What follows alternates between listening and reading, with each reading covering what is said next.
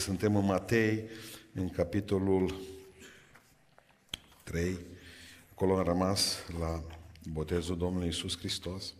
La versetul 13 citim: Atunci a venit Iisus din Galileea la Iordan, la Ioan, ca să fie botezat de el.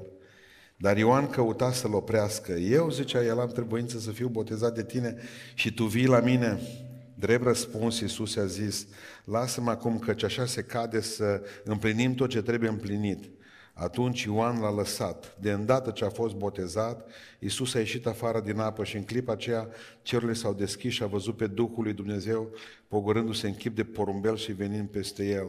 Și din ceruri s-a auzit un glas care zicea: acesta este Fiul meu prea iubit în care îmi găsesc plăcerea. Amin. Reocupăm locurile.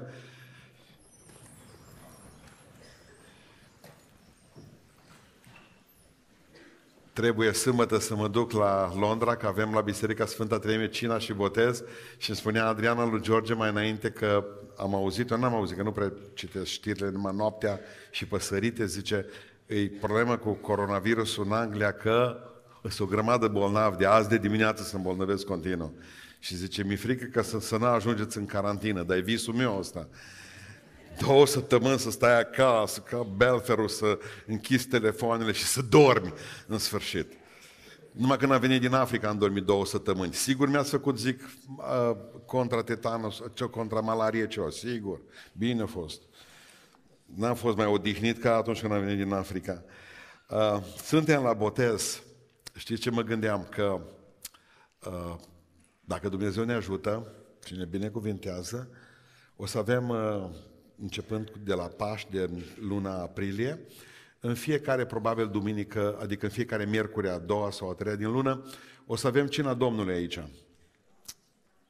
Și m-am gândit că o dată pe lună e prea mult pentru dumneavoastră și atunci exact la mijlocul lunii mai rupem o dată pentru ca să stăm mai aproape de Domnul. Și bun, dacă citesc în seara asta despre botez, și ar trebui să avem o dată pe lună aici. No, bun, uitați că deja puteți să vă înscrieți la Liviu, cei care doriți să experimentați Cuvântul lui Dumnezeu. Așa cum spunea mai înainte Florin, că noi, de exemplu, citim, dar nu ne dăm seama de forța acestui cuvânt. Și mă rog ca Dumnezeu să ne ajute să luăm în serios. Amin. Știți cu toții, Boboteaza a trecut, bănuiesc că în biserici vi s-a predicat foarte mult despre botezul Domnului Iisus Hristos. Dacă ați fost în biserică ortodoxă, vi s-a cântat: în Iordan botezându-te tu, Doamne, închinarea treimii, este troparul botezului. Bun, probabil că sunteți familiarizați că în urmă cu 2000 de ani, aproape de Petra, aproape de zona cealaltă, deci în Iordania, Iisus Hristos se duce și se întâlnește cu Ioan. Aici e o problemă pentru mine. Nu s-au cunoscut ei niciodată până atunci?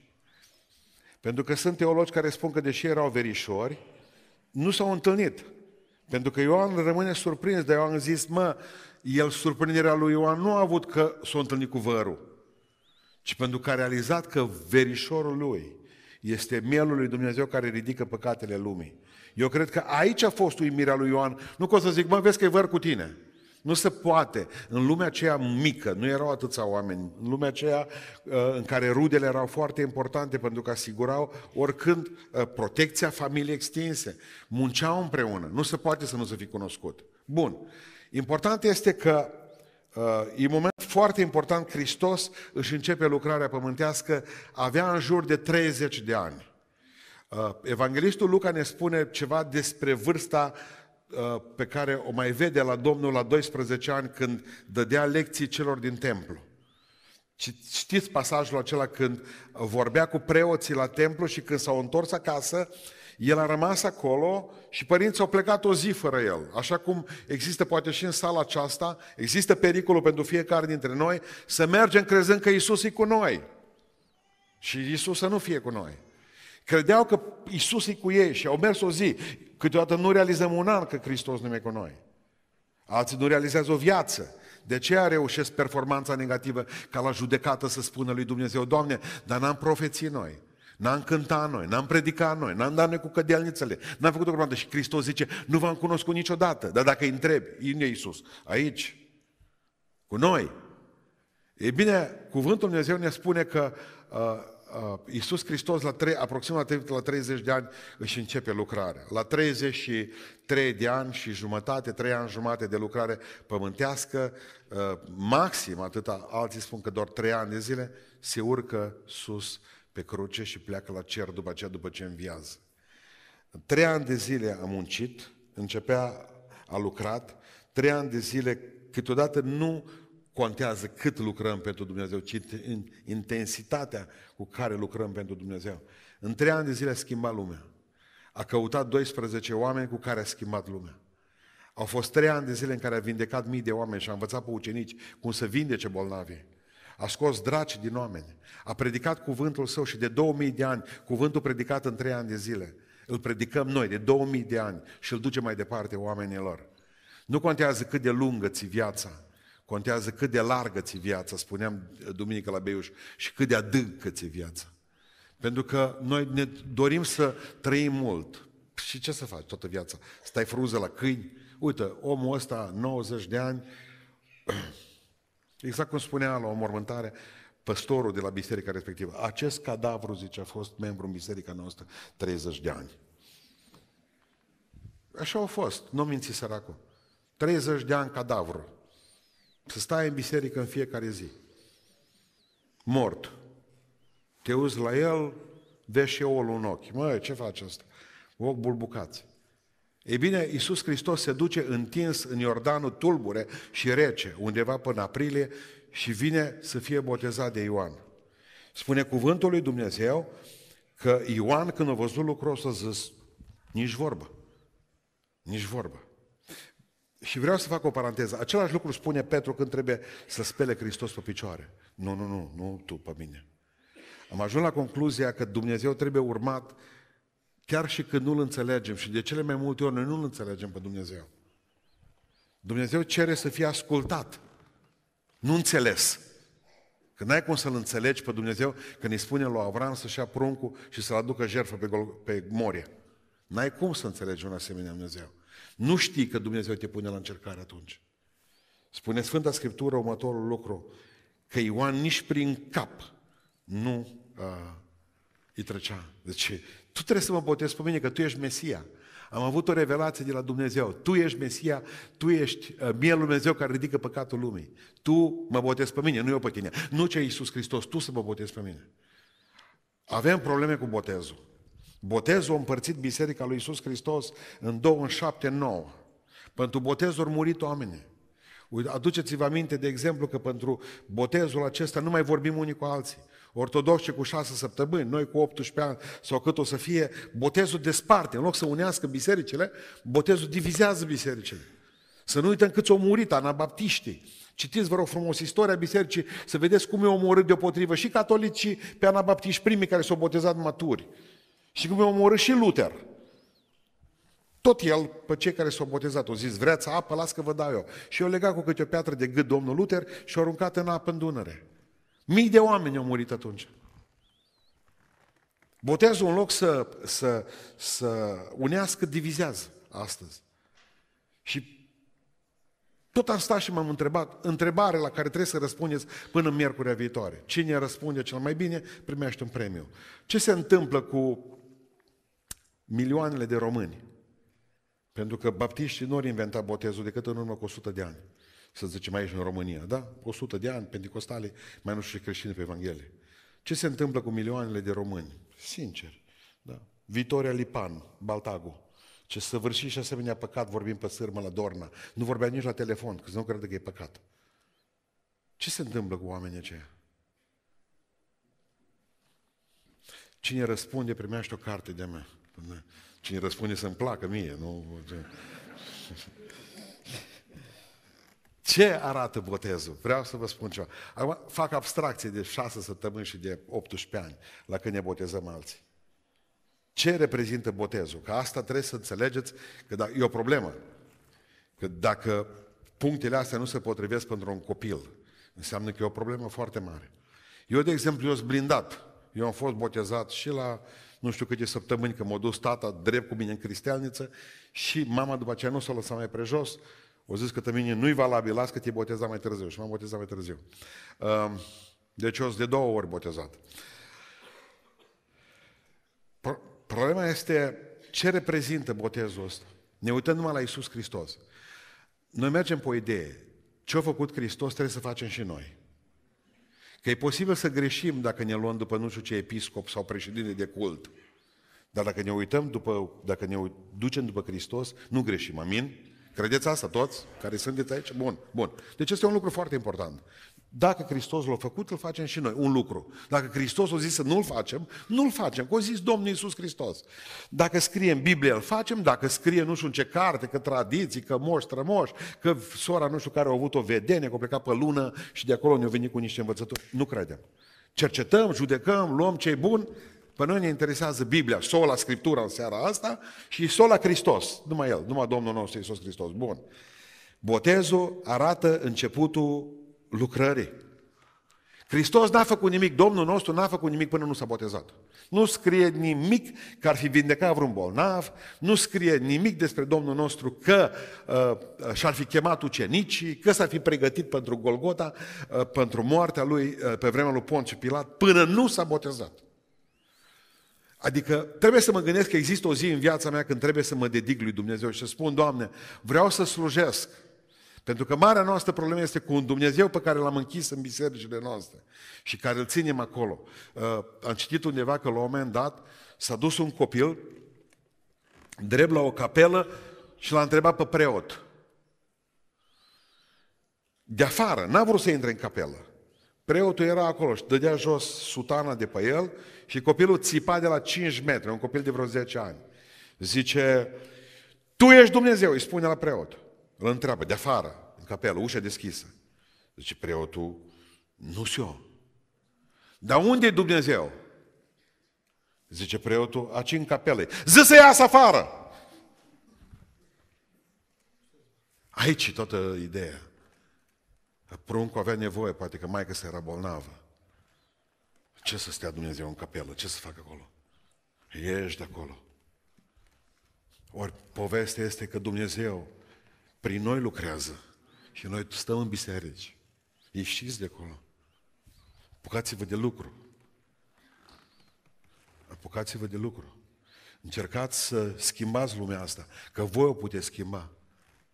Eu știu că lumea e periculoasă, păcătoasă, urâtă, că nu-ți vine să stai de vorbă cu ei, dar dumneavoastră puteți schimba lumea aceasta. Ieșiți afară din biserici. Alimentați-vă repede. Ce ar zice lumea despre dumneavoastră dacă vă aduce într-o stație peco și se vadă că desfaceți acolo lângă pompă masa, după aceea vă luați un pat, vi-l puneți acolo și că vă culcați lângă pompă? Nu, alimentați și ați plecat, că vine altul și zice, bă, nu ocupa. Asta e biserica. Biserica doar este o stație de benzină unde noi ne alimentăm cu carburant ceresc și apoi plecăm de acolo. Că tot timpul stăm în casa Domnului. Spune la Dumnezeu să iasă afară. Adică hai creștinilor, ieșiți afară că e nevoie de noi în locul acesta. Domnul să ne ajute la aceasta. Deci botezul, când vrei să faci ceva pentru Dumnezeu, cu asta începi. Mi-aduc aminte că am văzut un botez în care un episcop anglican îi boteza pe negri în Africa și când ieșea din apă îi punea să țină mâna pe cap și zicea așa, sunt un creștin botezat, vai mie dacă nu vestesc Evanghelie. Punea mâna pe cap, sunt un creștin botezat, vai de mine dacă nu vestesc Evanghelie. Adică ești din Hristos. Încep cum a început și el lucrarea. Așa o încep. Al doilea lucru pe care îl vedem aici, botezul semnifică jertfa.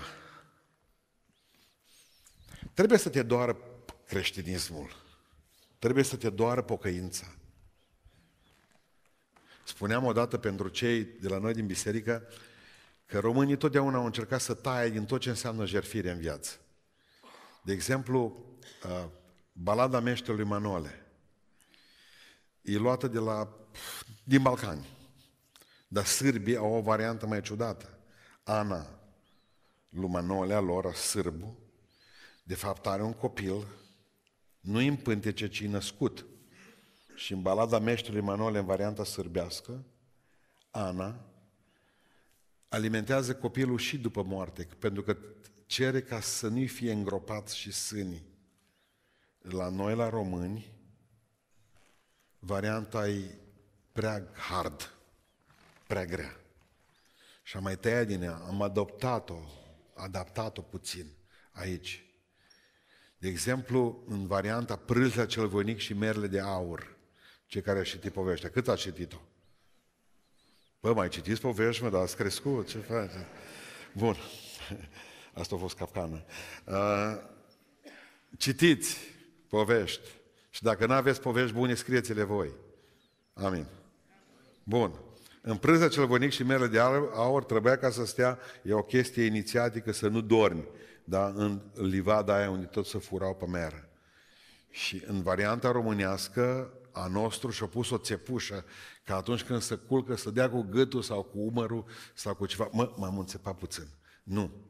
În varianta sârbească și-o tăia degetul cu cuțitul, să-l doară toată noaptea, să nu doarmă o clipă, o secundă. Dar românii au zis, bă, e prea mult sânge. Botezul. Nu-i mai frumos lucru decât la 6 săptămâni de zile. Dar și în biserică, la 18 ani, același lucru. Nu te costă exact nimic. Hristos 100 de kilometri a făcut pe jos să meargă până la botez. Îl doare. Orice lucru, dacă nu te doare. Câtă vreme o să câștige taică-to banii, nu o să-ți faci mari probleme cu ei. Ți se pare că e o sumă nesignificativă, orice sumă. Când o să încerci tu să-i câștigi, o să ai niște probleme. Că vreau să pricepeți în seara asta că tot ceea ce trebuie să avem în pocăință trebuie să ne coste, că și pe Domnul nostru l-a costat.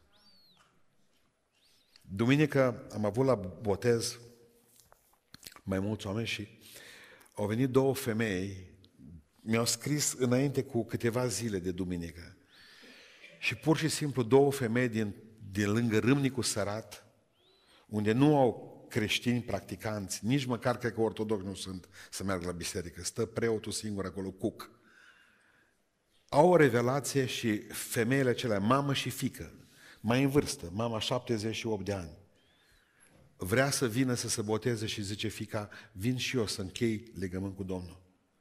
Au ascultat cuvântul Dumnezeu la televizor.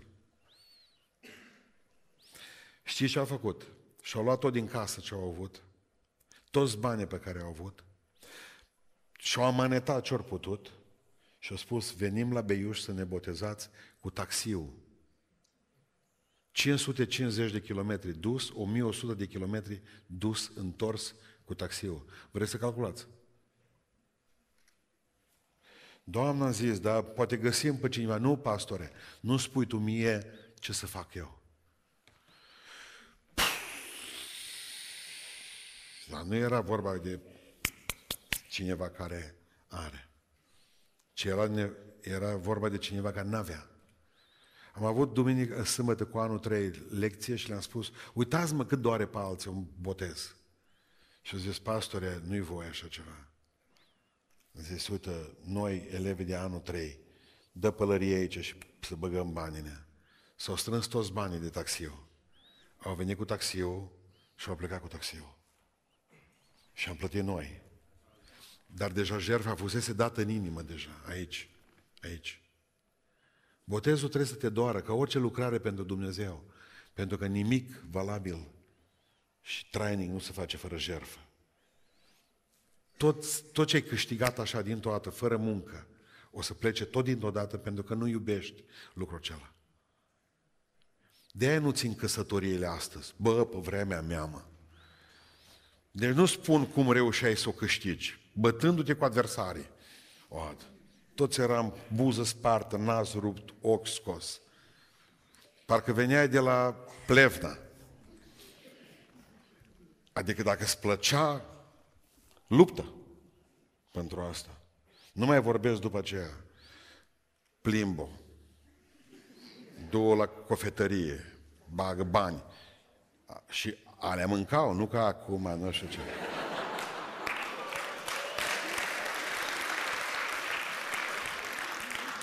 Serios, că am dus odată o colegă de-a mea, câte o cowboy eu mâncat, băi.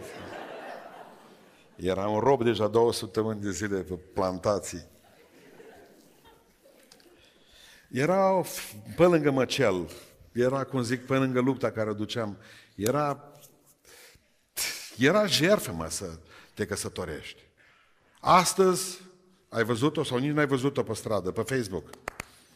Rapid ai luat-o de mână, pe canapea, semințe și la televizor. Tic, tic, tic, tic, tic, tic. Gata, asta e căsătoria. Păi normal că nu ține, că nu-i luptă, nu-i deget tăiat, nu-i cheltuială. Ascultați, femeilor de aici, niciodată să nu vă căsătoriți cu un bărbat ieftin. Încercați-l. Femeia nu este o trestie gânditoare, cum spunea un filozof, prieten cu mine. Femeia este o trestie cheltuitoare. Amin.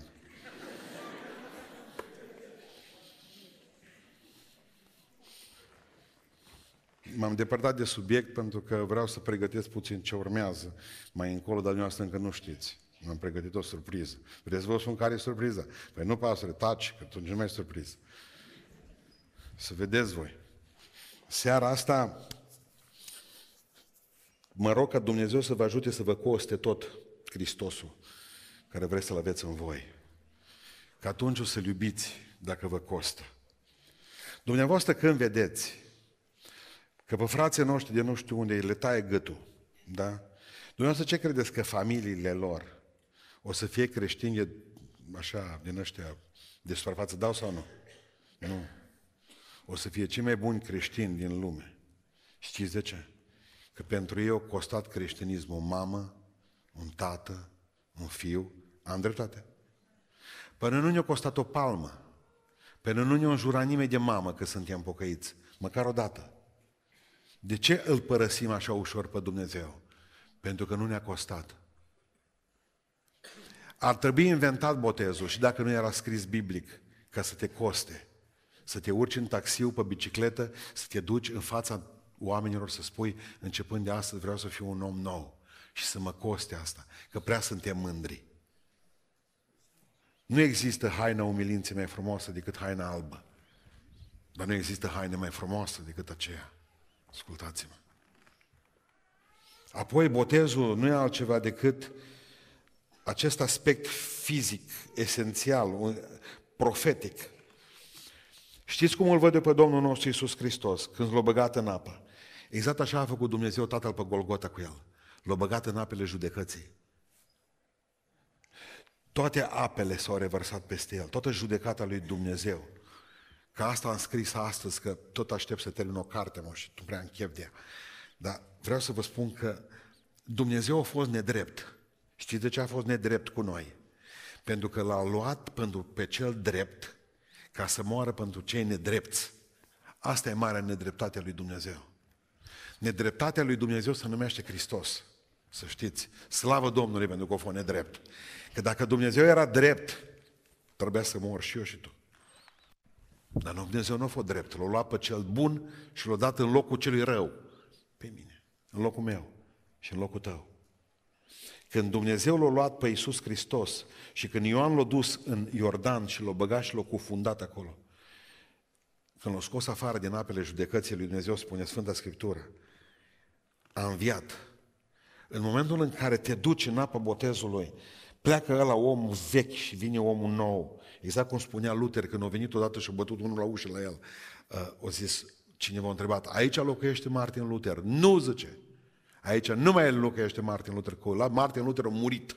Aici, în casa asta, locuiește Hristos. Atunci vom reuși să fim oameni adevărați ai lui Dumnezeu când va locui Hristos în noi. Pentru că întotdeauna satana vine la tine la ureche.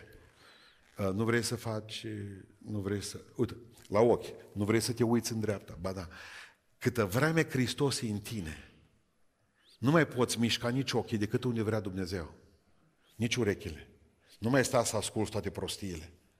De ce? Pentru că în tine. De ce credeți că spune și contrapune Sfântul Apostol Pavel umplerea cu Duhul Sfânt, cu beția? Că și unul și altul, bețivanul, nu are controlul lui. Cine îl controlează? Alcoolul. El vrea să meargă drept, dar nu poate. Nu poate. Și atunci zice, nu fiți plini de băutură, că vă controlează băutura, ci voi să fiți plini de... Fiți atenți ce chestie. Dumnezeu zice atunci, dacă te controlează El, zice dreapta, te duci la dreapta. ce Dumnezeu stânga, ce Dumnezeu oprește-te. Că tu tocmai că vrei să mai faci un pas, să te căsătorești, să mergi la locul ăla de muncă, să nu știu ce, să faci o afacere, stop, zice Dumnezeu. Oprește-te. Nu există mai mare binecuvântare decât să fii controlat de Duhul lui Dumnezeu. Ascultați-mă. Nu ești un robot, ești un om liber, că poți alege și ce vrei tu, să zici, nu, domnule, că Dumnezeu să mă opresc, eu mai fac un pas. A, dar eu faci pe pielea ta. Pasul ăla. Și această seară trebuie să gândiți că Dumnezeu vrea ca să fim controlați de El. Băgați în apa judecății și ridicați la înviere. Un om nou. Doamne, ajută-ne la asta. Nu apa face un om nou. Duhul lui Dumnezeu face un om nou din fiecare. Botezul semnifică începutul luptei. Versetul 4, versetul 1 capitolului 4, dar numai atâta din el în seara aceasta. Că săptămâna viitoare, miercuri, vom vorbi mai mult de satana și de tot felul de metode ciudatele lui. Atunci Iisus a fost dus de Duhul în pustie ca să fie ispitit de diavolul. Nu veți cunoaște adevărata luptă spirituală decât după ce ați făcut botezul. Din ce cauză? E o demonstrație publică a faptului că urmez o altă linie. Pentru cititorii de istoria bisericii, veți ști că botezul în biserica primară se făcea în felul următor. Primul lucru care trebuiau să-l facă, după ce posteau, se îmbrăcau în haine albe, catehumeni, și erau băgați în apa botezului, primul lucru pe care îl întrebau păstorii, preoți atunci, zicea, te lepezi de satană!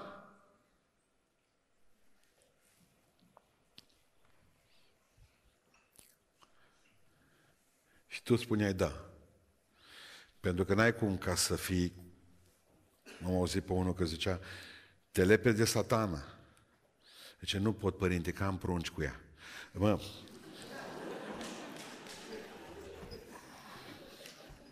Cred că ați înțeles ideea. Satana, când câtă vreme mărturisește alții pentru tine, nașa, n-are cum să se lepe de ea, să o lepăda pentru ea, nu pentru tine. Te lepezi de satana. Cred că ați înțeles. Știți de ce nu mai se spune astăzi în ritualul nostru de botez lucrul ăsta? Pentru că vrea ca să asigure omului liniște. Și știți de ce ne doare pe noi toată viața, pocăința noastră? Pentru că e șchioapă. Pentru că am făcut rost de nou stăpân, dar nu ne-am lepădat de cel vechi. Și nici măcar n-am făcut-o public.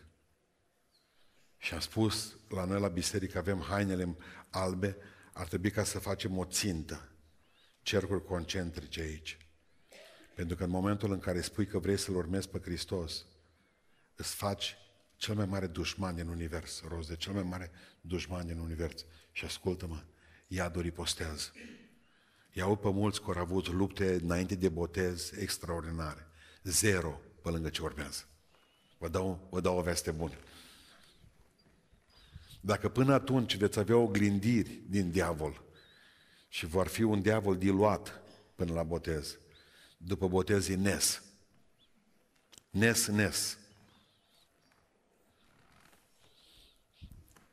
Iisus Hristos nu a fost așteptat cu flori. Știți cine l-a așteptat după ce a ieșit din apă? Diavolul. Cum a ieșit din apă? Nu l-a lăsat o săptămână liber. Pentru că era dușmanul lui. Nu ni se spune, eu sunt convins că există luptă și înainte, și ispite, și încercări. Iisus a avut treabă cu Irod, da, aduceți-vă aminte, părinții l-au pierdut la 12 ani și până atunci au avut probleme. Dar ascultați-mă, cât a fost fiul dulgherului, nu s-a întâlnit, nu scrie în Biblie că s-a întâlnit personal cu satana. Dar când i-a spus Ioan, tu ești Fiul lui Dumnezeu, tu ești Mielul lui Dumnezeu, care ridică păcatele lumii. Din clipa aceea, tot iadul o ripostat. Ascultă-mă, câtă vreme ești fica doctorului cu tare sau a fochistului de la spitalul nu știu care, câtă vreme ești fiul asistente medicale de nu știu unde, de la Pelican, pe satana nu-l interesează. Dar în momentul în care public ai hotărât să fii Fiul de Dumnezeu, în apa botezului, în clipa aceea tot iadul să vă coboră. Pentru că diavolul nu are probleme cu fiul dulgherului din Nazaret. Diavolul are probleme cu Fiul lui Dumnezeu. Și spune cuvântul lui Dumnezeu că peste noi se vor învârti și ne vor lovi acele ape ciudate și tulburi în momentul în care faci pasul ăsta. Psihic, oamenii sunt pregătiți de asta, de aia nu fac lucrul ăsta. Bă, le frică. Au o frică foarte mare. Ce se va întâmpla cu mine? Bătălie, am zis, hărțuieli, pumni, nas spart. Dar e frumos, bă. Frumos, când știi că ai adrenalină toată ziua. Când ești cu Iisus Hristos, nu mai poți vedea un film de acțiune, că ți-i viața un film de acțiune. Îți trebuie tot timpul să vezi muzică din aceea, sau să auzi muzică instrumentală. Și marea vuind, pădurea... Adică... Am botezat pe un copil luat în China, mic, ei mici așa, în general, dar ăsta era mic. Și zice, pastorul, câți ani ai? 14. Nu ești prea mic pentru... Nu, zice, că eu am citit la mine în Biblie că Iisus Hristos duce mie în brață. Și dacă-s mai mic, mă duce mai ușor. Știți cum e? Întotdeauna m-am gândit ce frumos este că să te așezi în brațele Lui, de tânăr. Frumoasă e pocăința la bătrânețe, tare frumoasă la tinerețe. Să știi că ai început cu Dumnezeu și că ți-ai pus tinerețea la picioarele Lui, ca o coroană frumoasă. Mă rog în seara aceasta să înțelegeți că fără luptă nu-i cunună, că va trebui să ne luptăm și că viața aceasta nu e un, eu știu, un covor roșu nesfârșit. Pentru că cu Dumnezeu e frumoasă viața, dar e plină de lupte. Sunt încercări, sunt ispite, te trădează oameni, te lupți să fii mai bun, te lupți cu o oră, să poți posti de la 3 la 4 măcar, te lupți cu o grămadă de lucruri.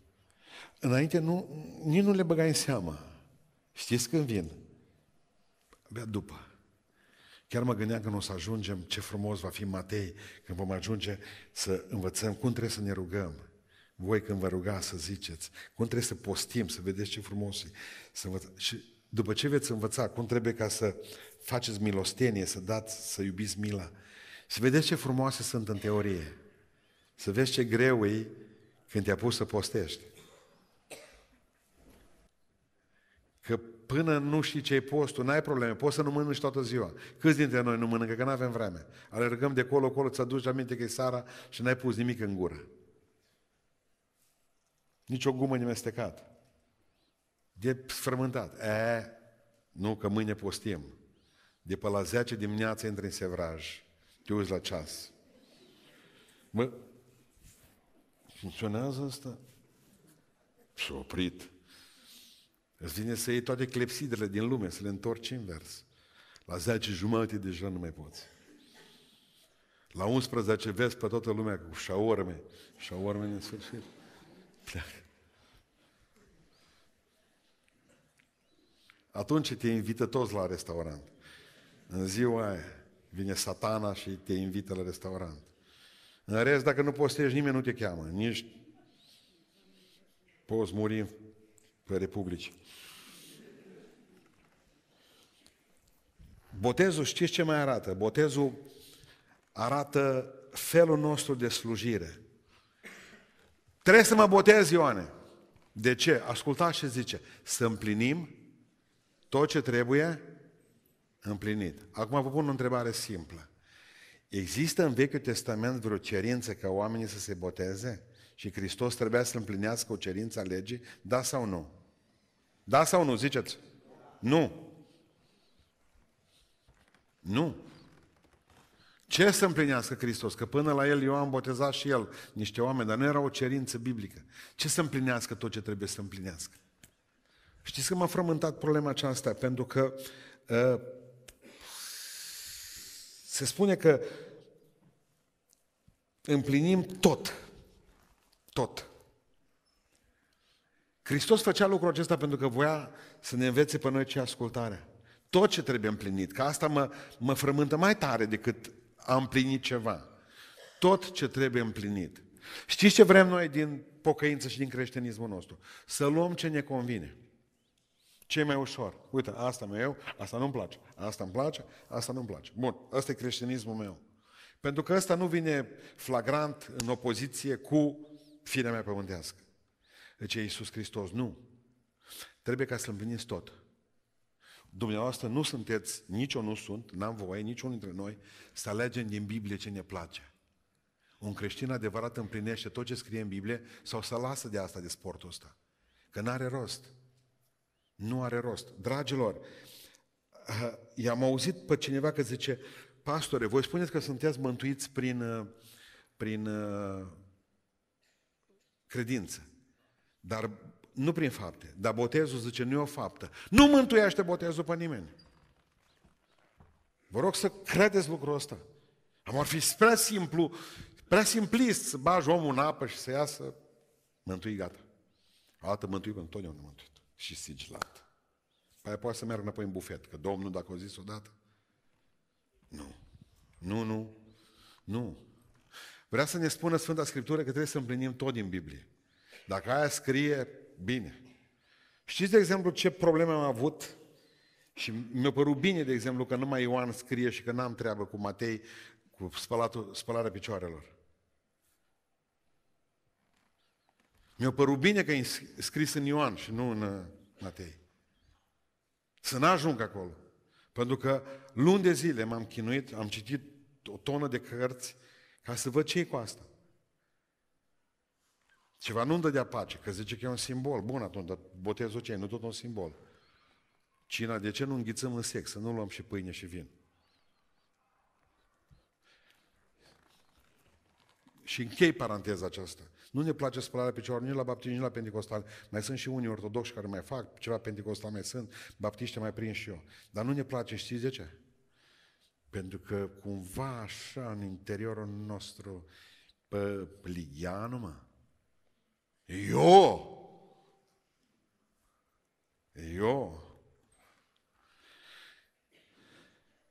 mi-aduc aminte, spunea la frați, studenții de anul 3, că am discutat despre asta 2 ore. Mi-aduc aminte că pe vreo 15 ani era un frate la noi în biserică, fratele Varga. Avea, nu știu, 60 măsură la pantofieti. Nu faptul că era rom, țigan, mă frământa pe mine, ci mărimea impresionantă picioarelor lui. Numai pe mine mă aștepta. Pastore, zice, hai să împlinim Biblia.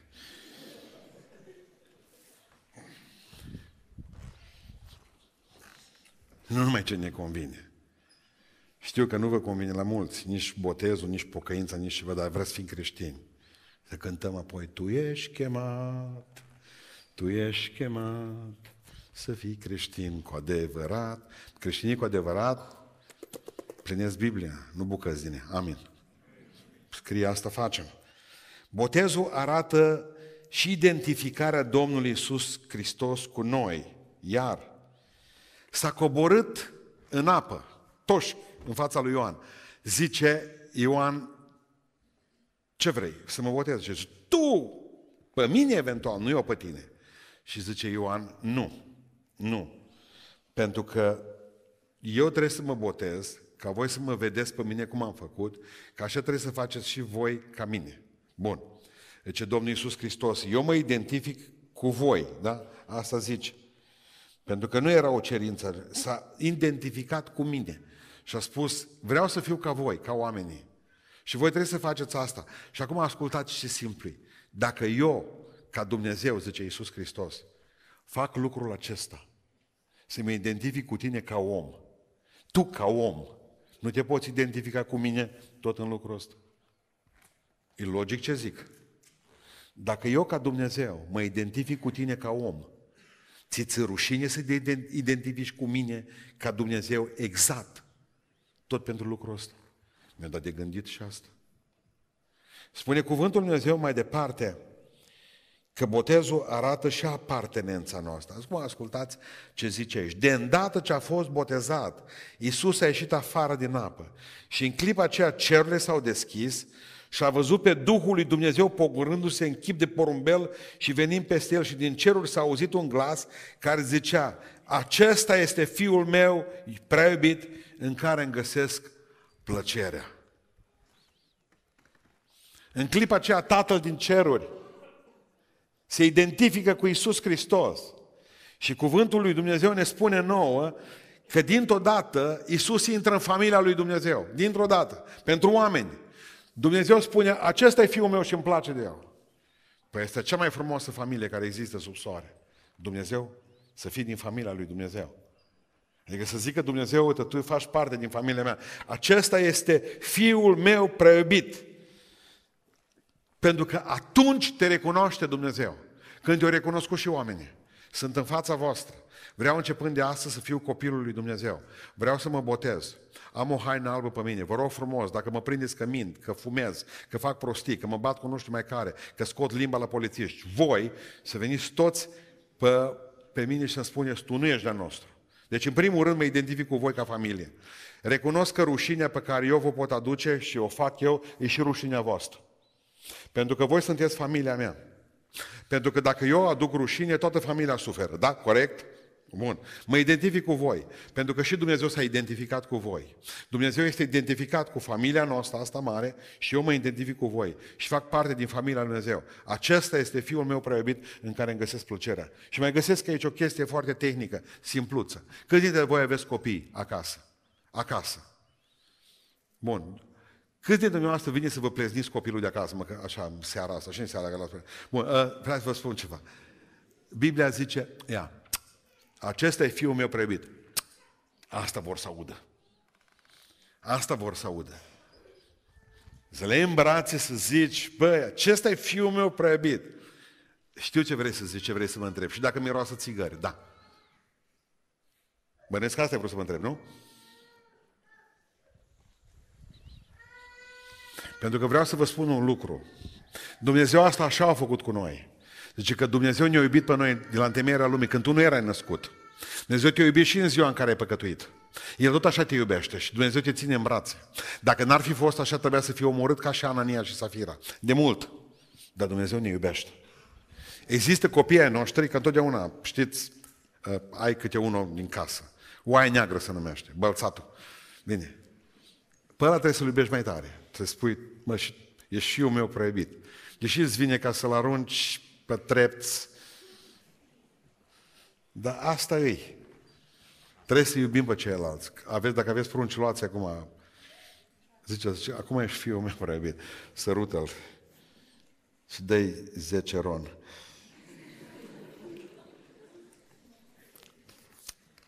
Știți ce vreau să vă mai spun aici cu identificarea? Să fim tot cinstiți unii cu alții cu botezul. Haideți să folosim față de botez analogia verighetei. Contează foarte mult, da? Poți să ai verighetă și să nu fii căsătorit, dar să o porți. Cunosc câteva persoane, pentru a fi lăsate în pace în psihăstria lor, anumite doamne foarte respectabile poartă verigheta pe mână, dar nu au fost măritate, nici n-au de gând. Nici nu au de gând. Au verigheta fără să fie măritate. Cu la fel de bine cunosc bărbați și femei căsătorite care nu poartă verighetă. Numai în Oradea, la noi pe la Pocăiți, sunt o grămadă. Deci poți să ai botezul fără să fii mântuit. Dacă tot vorbim de un semn care îl purtăm. Poți să n-ai botezul și să fii mântuit, că tâlharul de pe cruce nu l-a avut. Dar Hristos a spus: azi vei fi cu mine în rai. Deci noi nu ca să fim mântuiți și nemântuiți, nici ca să fentăm lumea cu ceva, uite, am verigheta mea care e botezul. Nu, nu, nu. Ci pentru că Hristos a făcut lucrul acesta și s-a identificat cu noi. Și eu la rândul meu trebuie să mă identific cu El. Și aș vrea să închei în seara aceasta spunându-vă că botezul a arătat, adică Dumnezeu ne-a arătat prin botez o epifanie extraordinară. Sfânta Treime coborându-se toată peste Hristos. De trei ori în Sfânta Scriptură auzim această arătare a Tatălui și vedem această arătare a Tatălui. Aici apare Tatăl, a doua oară apare Matei 17, vom vedea la schimbarea la față, când zice din nou Tatăl, acesta este Fiul meu, și a treia oară, când spune cuvântul Dumnezeu că s-a arătat Tatăl în urma unei rugăciuni a lui Iisus Hristos. Tată, proslăvește numele Tău, și din cer s-a auzit un glas care a zis, L-am proslăvit și o să-L mai proslăvesc. Uitați toată Sfânta Treime, Dumnezeu Tatăl unde era? Striga din cer. Dumnezeu Duhul Sfânt unde era? În chip de porumbel. Și Dumnezeu Fiul unde era? În apă.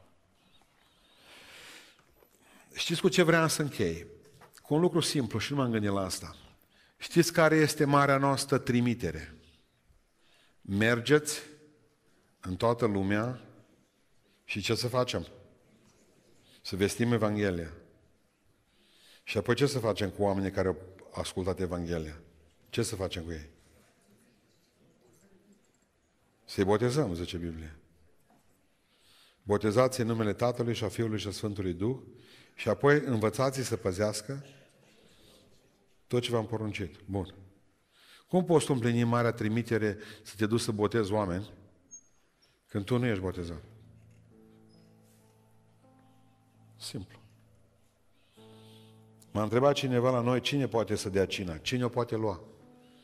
M-a întrebat în biserică cine poate boteza. La noi la Beiuș de multe ori părinții își botează copiii în baptisterii, cobor cu câte un păstor. Că așa e frumos. Pun întrebarea aceasta simplă în seara aceasta. Cum vei încerca să-l duci tu pe un om mai departe unde tu n-ai ajuns? Și asta e valabilă pentru frații mei ortodoxi, pentru frații mei catolici, pentecostali, baptiști. Eu am fost botezat de mic, știu, ai fost botezat. Dar știi ce spune crezul bisericii noastre care l-am citit în seara asta și al tău? Eu mărturisesc cum botez într-o iertare a păcatelor. Eu aștept învierea morților și viața veacului ceva să vie. Eu. Nu părinții mei. Că tata ar fi vrut să mă facă greco-catolic, dar nu mai erau, că erau în pușcărie în 1967 când m-am născut eu. Preoții. Biserica greco-catolică închisă. M-au dus la ortodox fără tragere din inimă, m-au aruncat în cristelniță. Nu m-au întrebat dacă vreau să fiu agnostic, musulman radical. Nu m-au întrebat dacă vreau să fiu luteran sau pentecostal. Nu m-au întrebat nimeni nimic. În Biblia mea scrie pocăiți-vă și credeți în Evanghelie. Și apoi tot în Biblia mea scrie cine crede și se va boteza va fi mântuit. Prima dată trebuie să cred ca să mă pot boteza. Eu cred că sunt oameni care vor fi mântuiți și dacă nu sunt botezați. Sunt mii asemenea oameni. Așa au crezut. Dacă sunt născuți din nou și cred că botezul acela de mic e bun, o singură problemă am cu ei. Și mereu le spun același lucru. Nu pun problema teologică aici, ci pun problema practică. Să vii în fața oamenilor și să spui în felul următor. Începând de astăzi, vreau să fiu copilul lui Dumnezeu. Și mă identific cu voi prin botezul acesta. Că nu apă mântuiește. Ai avut un botez de mic, nu e o problemă. Mai poți face încă unul. Știți care mântuiește? Credința în Dumnezeu mântuiește. Baptiștii când zic un singur botez, ce e ăla? Botezul în apă. Pentecostalii zic că e botezul cu Duhul Sfânt. Nu e niciunul dintre ele. Când zice în cartea Efesenilor cu un singur botez, înseamnă că e vorba despre botezul nașterii din cuvânt. Voi ați fost născuți, zice Sfântul Apostol Petru, dintr-o sămânță care nu poate putrezi, care este cuvântul lui Dumnezeu. Botezul în cuvânt. M-am adâncit în cuvântul lui Dumnezeu și mi-a schimbat viața. Un preot nu poate să schimbe viața.